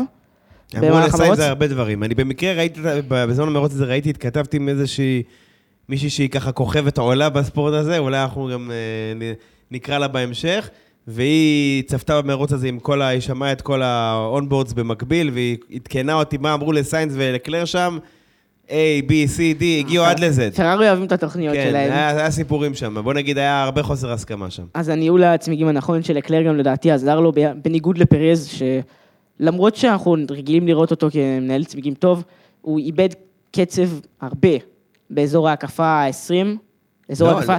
15 עד 20. עוד קודם. זה מתי לקלר התחיל, זה מתי הפער הפך מפער סטטי של חמש שניות ביניהם, לקטון מאוד לטובת לקלר. רגע, אבל זה עוד קודם. זה עוד קודם. הסטינט הראשון של פרז, אני מזכיר לך, הוא עצר בהקפה 11. הוא היה סטינט לא הוא טוב. עצר בערך סטינט 9-10 לא הקפות. לפני לקלר. בדרך כלל התמונה היא הפוכה, אוקיי? אבל שנייה, אנחנו תכף ניגע במה שנקרא ב... בשאר הגורמים. אני כן הייתי רוצה לשמוע את הסיבות ש... שגם עמית העלה. עמית, בוא נגיד, באמת, בכמה משפטים לדעתך, למה, מה גרם לאסטרטגיה של פרארי לעבוד? כאילו, זה מצחיק שאנחנו שואלים את זה, אבל מה לעשות, הם הרוויחו את זה ביושר העונה. מה גרם לזה לעבוד? שמע, דיברנו הרבה העונה על אה, פרארי וחוסר ההחלטיות שלהם. אני חושב שלעומת הפעמים האחרונות ש... שראינו אותם במהלך כל העונה, הם היו הרבה יותר החלטיים מה הם רוצים לעשות. הם היו הרבה יותר אה, stick to the... To, אה, stick to the plan. ל-stick to the plan, וממש הלכו גם על ה- ה-two stopper, שגם ראינו, הרבה יותר, היה משתלם בטירוף במרוץ הזה. אה, להלן פטל, שעוד שנייה ניגע בו. כן, אבל אה, בסוף הם הלכו על ה one stopper. על ה one stopper עם, אה, עם, עם אה, לקלר. עם לקלר. סיינס עשה את ה two stopper. כן. אבל אתה יודע מה אני חושב, אתה יודע מה אני חושב אה, בהקשר הזה? זה קודם כל אני מסכים איתך שהם היו מרוכזים, והם לא קיבלו החלטות כאלה מהירי מהמותן, מהשליפה מהמותן, סליחה. אה, אבל אתה יודע למה זה? אני חושב שהיה להם את המטרה מאוד ברורה, סופש. אנחנו רוצים להביא את לקלר למקום השני בנהגים, ואנחנו נעשה את מה שצריך לעשות. לקלר גם. אמר את זה בריאיון שלו בסוף המרוץ, אחרי שהוא כבר לקח את הפי שתיים, הוא אמר שהם ידעו בשביל לנצח את פרס ורדבול למקום השני בנהגים, הם חייבים לעשות אסטרטגיה שונה מרדבול. הם לא יכולים ללכת על אותה אסטרטגיה כמוהם, הם יהיו חייבים לעשות משהו אחר. פעם היה איזה מנכ"ל של אחת החברות המפורסמות, לא נגיד אותם פה כי הם לא הספונסר של הפרק, אבל הוא, הוא היה מתחרה כתחביב בחתירה של אה, סירות כזה, תחרותי וכל מיני דברים כאלה, והוא תמיד אמר, אני תמיד עושה הפוך ממה שהיריב שלי עושה. אף פעם אל תעשה מה שהוא עושה בדיוק, כי אתה לא... זה. אתה יודע, לא תגיע, אם תעשה מה שהוא עושה, אתה תהיה כמוהו, לא תהיה יותר טוב ממנו. זה כן, אבל אנחנו לא פודקאסט well-being. בקיצור, כן, אמרתי את זה פעם עשרים כבר. אני חושב שיש פה כמה דברים. ממוקדי מטרה, ואני אשים כוכבית ענקית בסוף, כי זה פרארי. אנחנו רוצים להביא את לקלר למקום השני, אנחנו נעשה מה שצריך, כולל שסיינס ישתף פעולה. אני רוצה להזכיר לכם קטע, אולי שכחתם, שסיינס, אה, שלקלר יצא מה pit עם צמיגים קרים, סיינס היה מיד מאחר- אחוריו, מאחוריו, סליחה, עם צמיגים חמים, סיינס לא עוקף אותו. הוא גם לא תוקף אותו. אני הוא מאמין ש... נשאר מאחוריו, גם אם לא ראינו את זה עד שלקלר ב onboard. חיממו את הצמיגים, ולקלר יצא קדימה. וזה קריטי, כי גם אם לא עדכנו מבזבז אותנו את החיי באונבורד. הצמיגים שלו על העניין הזה של להגן מסיינס או נעקב על ידי סיינס, אני מצטער, אבל הוא הוא לא היה מצליח להדוף את פרס בהמשך הדרך. אני לא קיבלנו את זה באונבורד, אבל אני משוכנע שסיינס קיבל הודעה ברדיו שאמרה לו, אתה לא נלחם עכשיו. לא, לא, אפרופו זה, אני או אומר לך... שזה היה ידוע מראש. אבל בדיוק למה מה- אני אומר- מה שדיברנו. למה אני אומר כוכבית ענקית? כי בדיוק כמו שדיברתי, השיחה שהייתה לי עם הבחורה הזאת, אם אתה רוצה, אתה יודע מה הלך בפרטי שם, בטים רדיו בין לקלר ל- לפרארי? הם כאילו באיזשהו שלב הוא אמר לו כמו, אתה יודע, leave me alone כזה, אני יודע כמו מה לעשות. קימי רייקונן. ממש קימי רייקונן, רק יותר אה, אמוציונלי, כי זה בן אדם, כי לקלר הוא בן אדם עם רגש, הוא לא רובוט, אבל אה, אני אומר, אתה לא מבין, לקראת אתה הסוף מדבר הם יותר מדי, אתה משגע אותי. משהו כזה. כזה. כן, תעזוב אותי ותן לי לעשות מה שאני רוצה. תעשה מה שאני רוצה, כי הם לחצו עליו, ופרס פה, פרס שם. ממוקדי מטרה זה א', עם הכוכבית שאמרתי עכשיו, שחפרו לו של החיים, כי הם לא מתורגלים בלהיות כאלה, כן. וגם עובדה שסיינס שיתף פעולה. וכמו שאמרת, ואמרת בצדק, stick to the plan, משהו שהם לא יודעים לעשות. קיבלתם החלטה, לכו עם זה עד הסוף. טוב, לא טוב, נכון, אפשר לשנות, זה עניין דינמי אסטרטגיה, אבל אתם מאמינים בתוכנית או לא מאמינים בתוכנית. זה, זה, זה כאילו, זה מה שחסר לי בקבוצה הזאת, כן. אוקיי? הרי ברדבול, אם זה היה קורה, הרי ברדבול, אפרופו אבו דאבי שנה שעברה, אבו דאבי 21, כן, אמרתי את זה, צ'ייסר מים לכולם אחר כך. בקיצור, אה, אה, אני אומר, באבו דאבי 21, בכל הזדמנות שהייתה להם, למרות שהם חשבו שהמילטון הולך לנצח, הזדמנות לעצור, עוצרים את מקס, למה? אין מה להפסיד. מהמרים, לוקחים הימור, לוקחים ריזיקה, עושים את זה. אין מה להפסיד. הם, אה, זה מה שאני אוהב במחלקה של רדבול, תמיד זה שנים כבר ככה, לפני שהגיע אנה שמיד וכל החבר'ה האלה. שנים זה ככה, זה ב-DNA של הארגון. צריך לקחת סיכון? בוא ניקח. מקסימום לא ישתלם. מקסימום... בפרארי עדיין יש את ה... אני לפעמים אני מרגיש כאילו עדיין אנשים מפחדים להיכשל שם. בן אדם יודע שהוא נכשל, יום אחרי זה יהיה לו רגליים מבטון, יזרקו אותו באגם גרדה לטבוע, לשחות עם הדגים, אחי, כאילו... הם חייבים להיפטר מה- מה- מה- מהמבנה הארגוני הזה, שכאילו, תבין, קחו סיכונים, אין מה לעשות, זה ענף עם סיכונים. דיברת על אה, בסוף מבנה ארגוני, אז השמועות על אה, מתיה בינוטו. כן, זה... זה... מאטיה בינוטו ופרד וסור. כן, פרד כן, וסור, פרד שהוא. עבד בעברו עם אה, לקלר, והוא אדם... עם לקלר, הוא ייסד עכשיו את, אה, ה team principal של אלפה רומאו. נכון, אבל הוא גם ייסד את חברה שנקראת ספארק, שזו חברה שעושה את השלדות לפורמולה E, חברת הנדסה, שעושה גם ל- ל Extreme E, דברים כאלה, עושה המון דברים בחיים שלו. תשמע, לך תדע. אני אגיד לך מה, אה, אולי, אולי, אולי. זה יעזור ל- לפרארי. אולי, ל- או, או זה, או שעוד שם שעלה זה שם של מנהל מ- מחטיבת ה-GT של פרארי, חטיבת המרוצים שלהם. אה, טוב, תשמע, העניין של stick to the plan הוא חשוב, אבל אני חושב שיש פה כמה דברים. א', זה שהמילטון נלחם, ב', הקטע הזה של, של פרז, שה, שהשחיקה שלו הייתה גבוהה בהרבה מאשר של פרארי, אני לא חושב שהם ציפו אגב, לזה. גם משל מקס. נכון. גם משל מקס. נכון, וג' העניין הזה של מה שפרארי קראו לו dummy call, לעשות כאילו, בעצם עבדו על רדבול, שאנחנו הולכים להכניס את לקלר בפעם השנייה, ורדבול קנו את זה ונכנסו, ולקלר נשאר בחוץ. שזה קלאסי לקחת ריזיקה. עכשיו, בינינו, זה היה על הגבול לקחת את זה. למה? פרז היה צריך לסגור 20 שניות, הוא סגר איזה 17-18, סיים שתי שניות בסוף, סבבה. אבל אני מזכיר לך שפרז התעכב מאחורי סבסטיאן פטל. פרז התעכב מאחורי לואיס המילטון, שזה... ומתעכב מאחורי אה, לואיס המילטון, שזה- שאולי יותר מהכל זה סוג של... זאת הייתה, לדעתי אישית, נקמה גדולה על מה שהיה שנה שעברה, כשפרז השאיר את... מצידו של המילטון נקמה. מצידו של המילטון, בדיוק, דרך אגב, זה, אני ראיתי את הקרב, זה באמת העביר אותי בדיוק לשנה שעברה, זה בדיוק אותו דבר מה שהיה. לואיס היה על צמיגים ישנים מהרבה, בדיוק כמו שפרז היה על צמיגים ישנים מהרבה בשנה שעברה.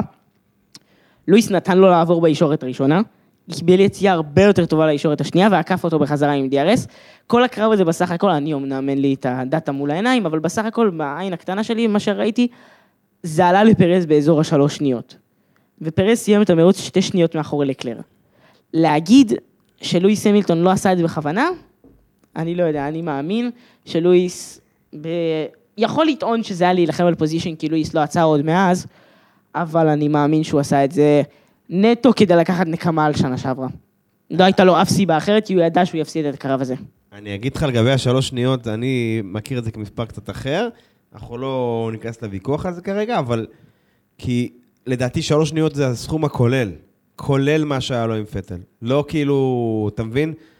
לואיס זה בסדר גודל של שנייה וחצי בערך, אבל לא ניכנס לעניין הזה, אני מסכים איתך שזו הצטלבות והצטברות של כל הגורמים האלה ביחד. זאת אומרת, ברגיל... וגם זה שהוא פגש אה, בקמרקס ברגיל, אם הוא היה שנלחמו. מכה את המילטון... מה אתה אומר?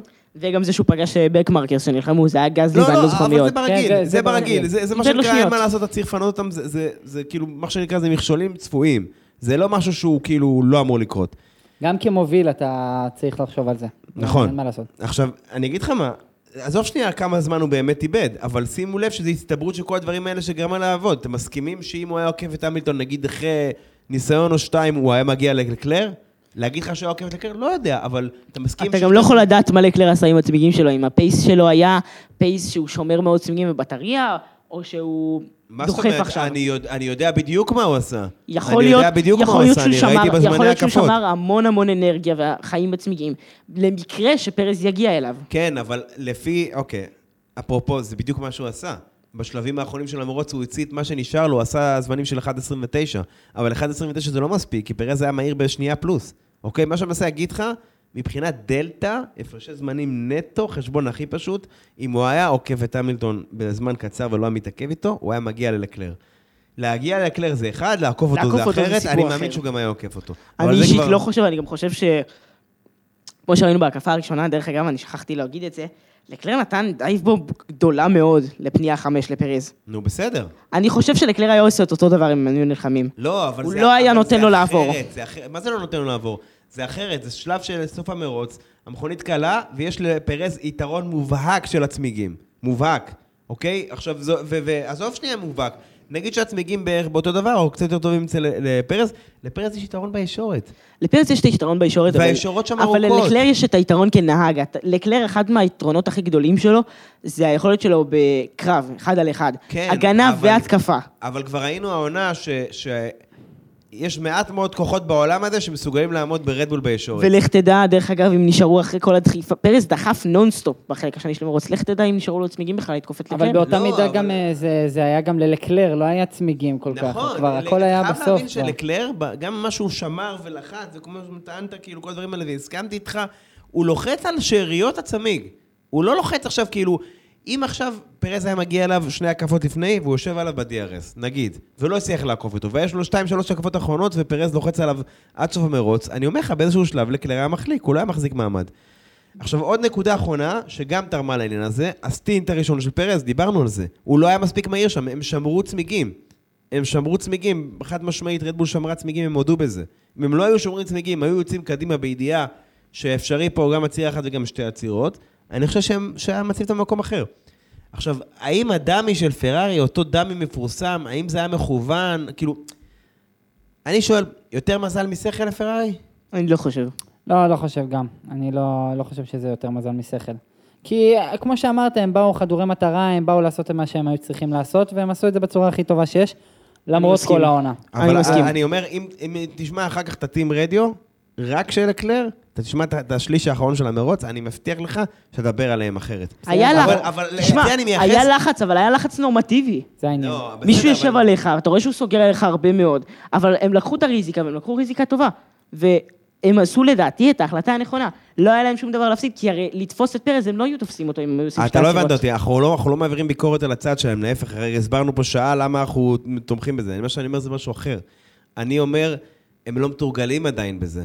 זה היה אנומליה, הסופה של זה כאילו, זה שהייתם כאילו יחסית דוקדקים, זה כאילו, אתה רואה שהם לא, הם, הם לא, הם לא חיים את כן, זה, הם לא אבל נושמים אבל את זה זה. כן מראה. שיש להם את זה, דרך אגב. לא, לא, כן- יש להם את זה, לא, קבוצת זה- מרוצים. זה. סימן מעודד לדעתי לשנה הבאה, לקראת שנה הבאה. עוד פעם, מבחינה, בואו נסכם את זה עם פרארי בנקודה הזאת, בבקשה. מבנה ארגוני, יכול להיות לך את המכונית הכי מהירה, והייתה להם את המכונית הכי מהירה בתחילת העונה, אני מסכים. נכון. בשלבים מסוימים. אם אתה לא מקבל החלטות נכון, זה לא יעזור לך. מונקו, אתה היית במונקו פיזית. אל ת- פיזית. הם יכלו. לנצח שם עם לקלר מה זה או עם יכלו? סיינס הם לכל היו הפחות. צריכים לנצח. טוב, שם. אני חושב שכאילו הפכנו כאן לזה, לפודקאסט מרלה- מרנלו. אני כבר מעדיף להפוך לפודקאסט של, אה, של מיינדפולנס, כן. עזוב. בוא, בוא נתקדם. בוא נדבר שנייה על אה, מיק שומאחר. מרוץ אחרון. יכול להיות אולי לקריירה של פורמולה 1, מהמם. ובוא נגיד ככה, מרוץ אחרון שהשאיר חותם על הסיבה שבגללה הוא לא בפורמולה אחת יותר. יאללה בוא תסביר לנו מה היה. אוקיי, אוקיי, קצת דרמטי המשפט הזה, אבל לא. כן, זה- אני, אני לא מחובביו הגדולים של מיק שומאחר, מהמם. מאז שאני התחלתי לראות אותו. אוקיי. אמ, אני חושב שמה שהוא עשה במרוץ הזה, עזוב אותך pace לא pace, תפס לא תפס. התקרית שלו עם לטיפי, זה פשוט מביך, באמת. קודם כל, התקרית הזאת הייתה טראומטית לרוב אני הצופים. מצטער. אני אני אגיד לך גם כן. למה. אבו דאבי, סוף מרוץ, תקרית בין מיק שומאחר ללטיפי. אנשים כבר ראו את שני הסייפטיקר ב- שני נהגים עם אותם באותיות נקודות. חידוש לבנה, ראו אותם בפונט 500 שני בראש. נהגים עם אותם נקודות. לא, לגמרי, זה, זה כאילו, עכשיו... עושה PTSD. וגם זה היה כזה, אתה יודע, מחול בתנועה כזה, שניהם כזה, הראו את זה בסלואו מושן, כזה, הסתובבו כזה. ביחד, אגם ערבורים כזה, אתה יודע. לגמרי, ממש. אוקיי, זאת הייתה תאונה רשלנית מאוד, אני מצטער. אתה, אפילו, הוא אפילו לא בלם מאוחר מדי לפנייה ונעל את עצמי, הוא סתם, סתם כאילו בלם, ולפי מה שאני ראיתי בריפליי ובטלמטרי שיצא לי לראות, מהמם. פשוט פנה לתוך לטיפי. בסדר, זה קורה, אין מה אז, לעשות. אז זהו, השאלה- שזה לא קורה. זה לא טעות שנהג פורם, בקליבר של פורמולה אחת צריך לעשות. אז, אה, אז אה, הזכרנו כבר את מר סטרול, שאני לא חושב שהוא צריך להיות בסבב. אבל אה, סטרול עושה טעויות כשהוא נלחם וכשהוא מעורב בקרב, הוא לא, הוא לא פונה לתוך נהג.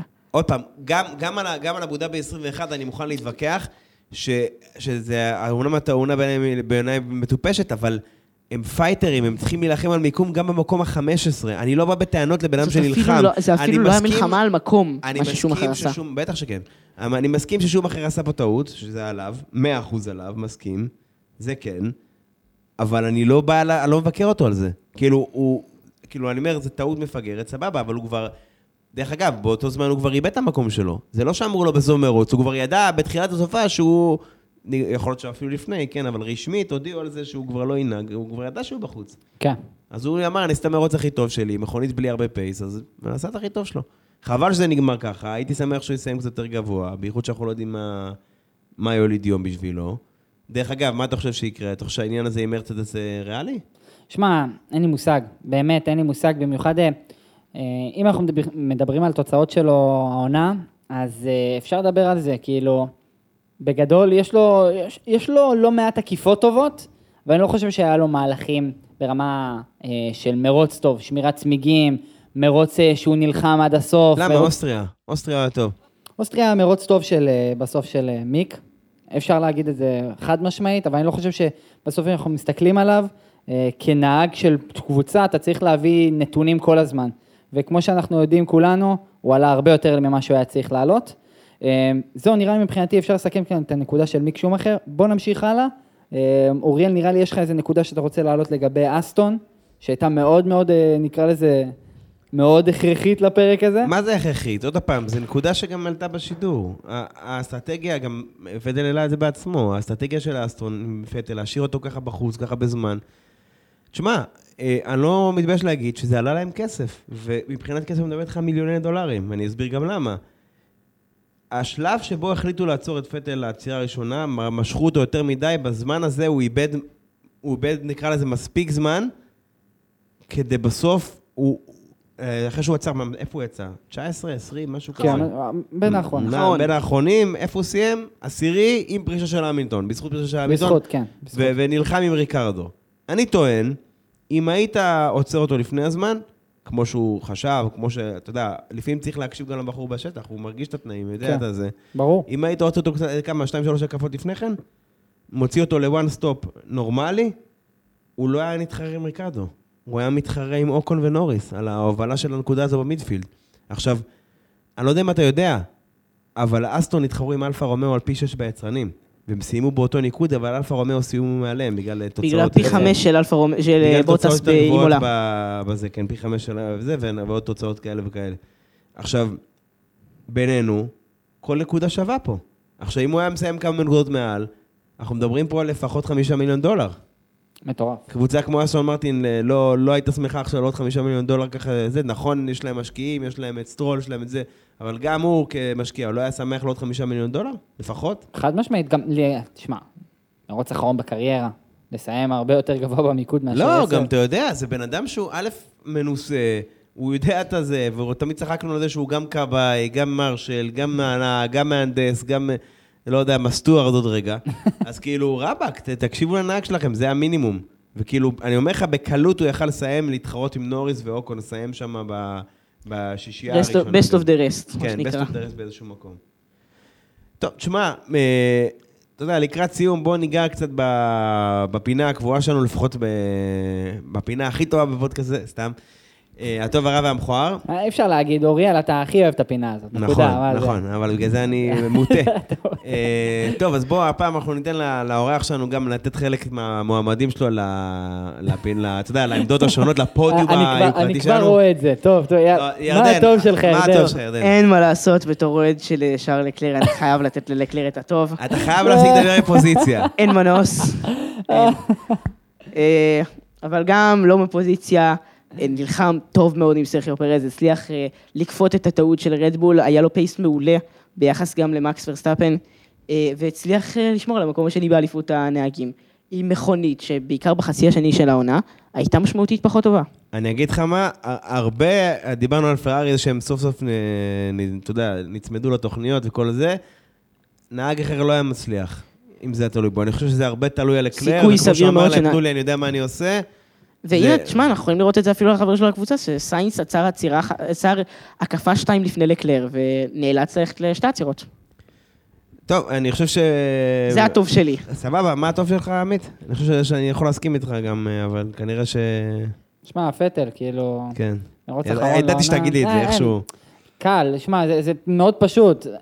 אני לא ראיתי פרישה, שמע, אני לא צופה הרבה זמן בספורט, אבל מ-2017 לא ראיתי כזאת פרישה עוצמתית עם מישהו שבא ונלחם עם השיניים על, ה- על המיקום, ועוד מתעצבן, הוא אפילו ב- ברעיון פרישה שלו, הוא מתעצבן על זה שהוא יכל לסיים יותר גבוה. כן, הוא כזה, דבר הוא איתי על כזה זה. בן אדם יסודי, כן, הוא גם ב- בזה האחרון, מה שנקרא באסק, בזה, הוא...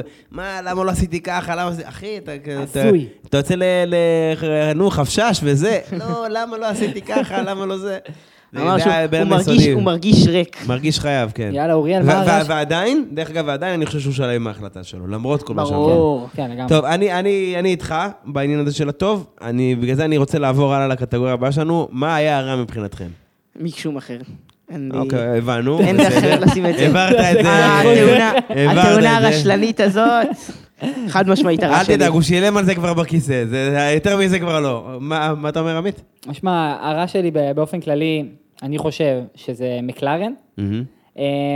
אני ציפיתי טיפה, טיפה ליותר, אמ, מבחינת, אני לא מדבר אפילו על, ה- על המרוץ הזה ספציפית, על העונה. על העונה של מקלרן, לגמרי. שהם יכלו לקחת את אלפין, בואו בוא נדבר על זה. לא רק לקחת להגיע- את אלפין, הם היו באותו קליבר של פרארי באמצע סוף העונה הקודמת. לא, למה אבל הם... בסדר, שנייה, אבל זה- שנייה. זה לא נכון, זה לא זה- נכון להשוות את זה, כי פרארי הם קבוצה, בוא נגיד עם האמצעים, עם הזה, ו... ומקלרן לא? אני- לא, לא, שנייה, אתה תכף ב- נגיב על זה, אני- מה שאני רוצה להגיד לך, זה שכולם ידעו שאצל פרארי זה עניין של זמן, כי המנוע שלהם, הם, אחרי שהיה להם מנוע לא הכי חוקי ב-2019, ב-2020 אכלו את המנוע החלש, לקח להם זמן לשקם את הנזקים, והם שיקמו אותם ב-21 במידה מסוימת, ועכשיו הם שיקמו אותם בצורה מצוינת. כולם ידעו שפרארי זה עניין של זמן עד שהם יחזרו לטופ. אף אחד לא חשב שיהיה להם עכשיו עשר עונות ברצף כמו עונת 2020. זה, זה שונה. למה? כי פרארי זה יצרן, יש משהו מאחוריו, הם לא יכולים להרשות לעצמם, אתה מבין? הם היו משקיעים מה שצריך. מקלרן זה קבוצה פרטית עם משקיעים שכבר עמדה באיזשהו קושי כלכלי מסוים, זה לא כזה פשוט, היא עושה את דרכה כבר כמה שנים, עשור, כבר עשור היא מנסה לטפס חזרה. מ-2012, מהניצחון ההוא של באטן, מנסה לטפס חזרה, היו לה כמה עונות לא מי יודע מה, שהונדה הגיעה, היו לה עונות קטסטרופה. רנו אה, הצטרפה, היה לו משהו, זאק בראון הצטרף מבחינה פרסומית שיווקית, הכל פורח, יש מלא ספונסרים, ומבחינה תחרותית, הם מתקרבים, מתקרבים, מתקרבים, אבל הם עוד לא שם. יש עוד... אה, כן. יש עוד... נכון. והשנה, אני איתך, הם היו צריכים לעשות, דיברנו על זה גם בפרק שלפני העונה, אני ציפיתי מהם שיהיו, כן, אתה יודע, בעמדה שהיו מרצדס היו בעונה. best of the rest פלוס, נגיד בוא, ככה. בוא נלך למרוץ, אה, סליחה, לפרק אה, הכנה לקראת 2022. בדיוק דיברנו על זה. איפה מקלרן ואיזה מיקום היא צריכה להיות. אחרי האייטקארדים, כל הפרארי, אה, רדבול ומרצדס, כן. שם להיות אז אני אומר, מכונה איפה חזקה. שמרצדס היו העונה. נכון. מקומות 5-6 לבד, שאף אחד לא נוגע בהם, לא יכולים להתקרב אליהם, לא כלום. בדיוק. ואם קורה איזה משהו, הם מגיעים גם לפודיום. זה מה שהם היו צריכים להיות. אולי אפילו במרוץ טוב טוב, לנצח. אוריאל, מה היה הרע שלך? אני, אתה יודע, אני, יש לי התלבטות, אני חושב ש... אתה יודע מה, אני, אני אתן את זה לעניין של, של, ה, של האסטרטגיה של אסטון בעניין הזה. אה, טוב, ולפרס היוקרתי ביותר שלנו, מה היה המכוער, מה היה הרגע המכוער שלכם? אני דווקא בניתי על לתת את המכוער לאסטון מרטין, סבבה, אסטרטגיה. אתה יכול, אין בעיה. אסטרטגיה כל כך מגוחכת, באמת. אבל זה לא מכוער, אצלנו המכוער הוא צריך להיות באמת, כאילו, מבחינתנו, מבחינתנו זה זה, כן, Mm. מה אתה אומר, עמית? שמע, אה, מהצד שלי, אה, המכוער זה היה האס, עם ההוראה של אה, של האס למיק שומאחר. אה, אתה עכשיו, רואה? זה אוי, מכוער. אוי, אוי, זה מכוער. מכוער. עכשיו, מי, מי שלא לא ראה או נכנס ליוטיוב לראות קצת highlights מהמרוץ האחרון, מיק שומאחר, ב- אחרי סיום המרוץ, הוא עשה דונטים. אה, באותו אזור ששנה שעברה הוא לא הצליח לעשות בו דונטים, כי הוא לא הצליח, הוא לא ידע איך עושים דונטים עם מכונית של פורמולה 1. ובמהלך שהוא עושה את הדונטים, אה, עלה לו המהנדס ואמר לו, תשמע, מיק, אתה לא יכול לעשות את זה, אנחנו לא, אין לנו אישור לעשות כזה דבר, אתה חייב להפסיק. דרך אגב, אני חייב להוסיף את התגובה של מיק, שהוא אמר אחר כך, I love you too. אוי, זה היה הכי עצוב שיש. זה- היה רגע. אומלל. זה מכוער ב- ב- בכל קנה מידה. נו, די, נו, יאללה, נגמר העונה, מה אכפת לכם? לגמרי, כן? כאילו גם. מכונית לא הולכת לאחסון, היא לא עכשיו כאילו זה... עזוב, אני רוצה לסכם את הדברים האלה עם הרגע המכוער שלי, שאני מתפלא שלא הזכרת אותו. בשבילי, הרגע הכי מכוער זה, שגם אותו אפשר לייחס לעונה שלמה, זה הפרישה של אלונסו בעקבות הבעיות. המיניות באלפין. וואי, אוי, אוי, אוי. אני אה, אתה אמרתי, אני אמרתי גם בקבוצה לפני זה המרוץ. כאילו, לא מספיק שהוא בוכה כל השנה, הפסדתי 70 נקודות, הפסדתי 80 נקודות, פה, שם, למה תמיד הבעיות המיניות רק את מכונית מספר 14, אתה יודע, כל השטויות האלה. לא מספיק שזה, גם, אתה יודע, הבן אדם גם ככה נלחם על המסלול וזה, וקרבות, וגם יצא גבר עם אה, פטל בהתחלה, אמר לו, אני לא אלחם איתך פנייה נכון. ראשונה, אל תדאג. נכון. כל זה, והוא, אתה יודע, גם ככה, מה שנקרא, הראו לו את הדלת, בזה שנתנו לו, בזמנו הציעו לו חוזה רק לשנה אחת, ונראה מה יהיה, ופה, והתייחסו אליו כאילו בצורה לא הכי מכבדת. ו, וכאילו, אתה יודע, כאילו, רק לקראת הסוף, לבן אדם שיעזוב, שלא יעזוב את הקבוצה בבושת פנים, כאילו, שוב, זה, הם לא עשו לו בכוונה, הם לא פיצצו את המכונית. כן, אבל... זה לא לטיפי, הקפה האחרונה. משהו כזה, כן. כן, אבל אני אומר, זה, זה כאילו, זה צרם כזה, זה כאילו... אלפין הם קבוצה שעשו התקדמות, כאילו הם, כאילו, אתה יודע, שני צעדים קדימה, 40 אחורה, אני מרגיש. כן. כאילו, הם עושים מבחינת מכונית, הם עשו את ההתקדמות עם ה pace, אבל... מה זה pace? תקשיב. ה pace היה טוב העונה. קבוצה אחרת שהיא לא אנסטון, קבוצה אחרת שהיה לה מכונית כזאתי, שהיא לפעמים הייתה קליר, קליר, קליר, בקליר קאט, best of the rest, הייתה מסיימת הרבה יותר, עם הרבה יותר ניקוד. עכשיו, סבבה, אתה יכול להתווכח, לא הייתה נלחמת עם מרצדס, לא זה, לא זה, אבל היא הייתה במקום מאוד נוח, במקום הרביעי, אף אחד לא היה נוגע בה. זה קבוצה כזאת. במיוחד שהיא קבוצת יצרן, דרך אגב. נכון, אנחנו מזכירים את זה, אני רואה שאתה, יש לך השלמות לעשות אחרי זה, אנחנו מזכירים את זה כל שני וחמישי פה. אה, ובואו נסכם אה, מה שאלונסו אמר בריאיון אחר כך, הוא אמר, This is the summary of the season. לגמרי, לגמרי, זה בטון הייחודי המכברי שלו. ועוד עוד משהו קטן, בא לי לתת את הטוב שלי, כי בא לי לפרגן למישהו אחד שעשה עבודה מגניבה, זה היה התחרות של ז'ו אלונס, אה, ז'ו עם אלבון, וואו. הקפה האחרונה. איזה מי שלא ראה. כדאי לכם לראות. זאת הסיבה שהביאו את ג'ו גואניו לפורמולה אחת, לדעתי. תשמעו, זה אחד הדברים המגניבים. איזה קרב מעולה. בואו, תספר לנו. אה, הקפה האחרונה, אה, אלבון לדעתי תופס את ז'ו עם DRS, ז'ו על הסופט, ככה קצת יותר אחיזה, אלבון עובר כבר לחלוטין את ז'ו, אבל ז'ו חותך לקו החיצוני דווקא, לתוך ההרפין הזאתי, ונלחם איתו באזור הבלימה, מהקו החיצוני, עם צמיגים קצת יותר ישנים, עם מכונית קצת פחות טובה, עם הגנה באמת ברמה ש... לא, האלפה יותר ראיתי- טובה מהוויליאמס, זו- אבל כן. זאת מטורף. הייתה, זאת. הייתה הגנה ברמה, באמת ברמה של נהג מהטופ. אני ממש נהניתי לראות. מאוד מאוד, זה היה קרב פשוט יפה. יפה, טוב, נקודה חשובה. זה טוב, אז מה אני אגיד לך? זה... תשמע, אמרנו, את העניין של ה... כל הסיכומים, חלוקת ציונים, דברים כאלה, אנחנו נשמור להזדמנות מאוחרת יותר, אבל באופן כללי, אני חושב שבזכות הדברים שהיה לנו, א', שפרארי תפקדו, ב', הפרישה של סב, כאילו אסטרטגיה במידה מסוימת, אין מה לעשות גם הפרישה של אלונסו, ה-DNF של לואיס, שהיה לא כל כך uh, צפוי, דברים כאלה, זה כאילו היה דברים קטנים כאלה שהפכו את המרוץ הזה להרבה יותר טוב ממה שהוא היה באמת. נכון. כי, אתה יודע מה? היית מוציא את העניין של הסב, שסב היה פורש, שכבר היית מוריד אה, את רוב ההתעסקות רוב סביב העניין המרוץ. הזה, כאילו הרבה עניין היה יורד ממנו, יכול להיות שזה אפילו היה נחשב מרוץ יחסים משעמם. אבל מה לעשות, זה מה שזה, וזאת הייתה העונה שלנו, ובאמת, אני חושב שסך הכל הייתה עונה טובה, אני מקדים טיפה את המאוחר, יכול להיות ש... הייתה- יותר, טיפה יותר תחרותית, אבל הייתה. עונה מבחינת אליפות לא טובה כל כך, אבל כשאתה מסתכל על כל מרוץ לעצמו, זאת הייתה עונה מעולה. נכון, כי היו כמה בודדים- מרוצים טובים. בודדים מאוד המרוצים, אז זהו, להפך, בודדים המרוצים שהיו לא טובים. זהו, זה, זאת הנקודה שלי, מבחינתי. אני לא זוכר עונה שעם כל כך הרבה מרוצים טובים, בדיוק. ואנחנו התבכיינו העונה על שתי מרוצים גרועים. זהו. אני, מקסיקו ואבו דאבי. זהו, שני המרוצים האלו, ואני מסכים איתך, וזה לא, היו עוד ש- כמה, אבל באמת לא היו הרבה. חוץ מזה, כל השאר מרוצים... מרוצים פשוט מעולים. כל מרוץ היה משהו. נכון. כל מרוץ... פשוט נכון, מעולה. היה אירועים גם מחוץ למסלול, במסלול, אה, פוליטיים, אה, הנדסיים, בוא צחוקים. נגיד, עניינים. DTS יכולים לעשות כאן אה, יש שמונה פה- עונות, כרגיל. הם לא יש פה- יש-. הרבה הם- פוטנציאל. הם כאילו אחרי העונה שעברה עם קרב אליפות מטורף, הם... אה, יש- תשע פרקים, מרים את סיינס, אחי, בפארק הירקון רוכב על אופניים. נו, בחייאת רבאק, זה... יש לכם פה... זה מה שמפריע. סונודה מול- מולוקו נלחמים במקום החומר, 13. יש לכם פה חומר אמיתי, שהוא לא כאילו, אה, לא יודע מה, צונדה הולך ל... ל- נו, להרמת כוסית באלפה טאורי. לגמרי. זה כאילו דברים כאלו, חומר אמיתי, תחרותי, שימשוך צופים, ש- שיתעניינו בספורט הזה באמת. שלא יתעניינו בקליפה. אני מקווה שלקראת העונה. הבאה של Drive to Survive כן ישתמשו, כי היה באמת המון חומר להשתמש בעונה, בעיקר גם לקראת הסוף שלה, שאני מדבר על אה, פרט למרוצים, אלא גם במה שהיה מאחורי הקלעים, יש פה המון במה להשתמש, אני מקווה מאוד שישתמשו בזה בחוכמה. כן, אבל כמו זה- זה- שעשו זה ב- מה שאני כמו טוען שעשו בעצם. בעונות הראשונות. טוב, נראה לי אנחנו יכולים לסכם את הפרק. לגמרי. אז אה, תודה רבה, ירדן. תודה רבה לכם. היה לנו כיף איתך, ובאמת תודה שבאת, ואתה יודע, וגם נשמע שיש לנו הרבה על מה לדבר, ואם כן. היינו רוצים מהפרק יכולנו למשוך גם שלוש שעות כנראה. הייתם צריכים לשמוע לפני ההקלטה, כבר התחלנו להבין כמה יש לנו על מה לדבר. כן, בדיוק, ובמרוץ יחסית רגוע. אז נכון, תבוא לנו נכון. אחרי מרוץ משוגע, בכלל נפתח- וואי, נסגור פה. את הבסטה. נסגור ארבע שעות פה, ו... לגמרי. נעשה את זה ב livestream או משהו, כן. אה, בסדר. טוב, אז חבר'ה, אז כרגיל, אתה יודע, עמית, אה, איפה מוצאים אותנו ככה, איפה אפשר לשמוע אותנו? אז בספוטיפיי, בגוגל פודקאסט, באפל פודקאסט, בטוסטר, בתנור, בבית, אצל סבתא, איפה שבא לכם, אתם יכולים למצוא אותנו. לגמרי. גם בפייסבוק, כן, פורמולה כמובן. 1 בעברית, וגם במייל שלנו. אה, למצוא אותנו באינסטגרם, מוזמנים למצוא אותנו בטלגרם, לכתוב לנו הודעות, ובמייל. אה, אנחנו ממש נשמח לשמוע מה אתם חושבים, מה אתם חושבים על הפרקים שלנו, על התוכן, מה חסר לכם, מה, מה אתם רוצים להוסיף. אה, וזהו, עד לפעם הבאה. אז יאללה, ביי. יאללה ביי. יאללה ביי.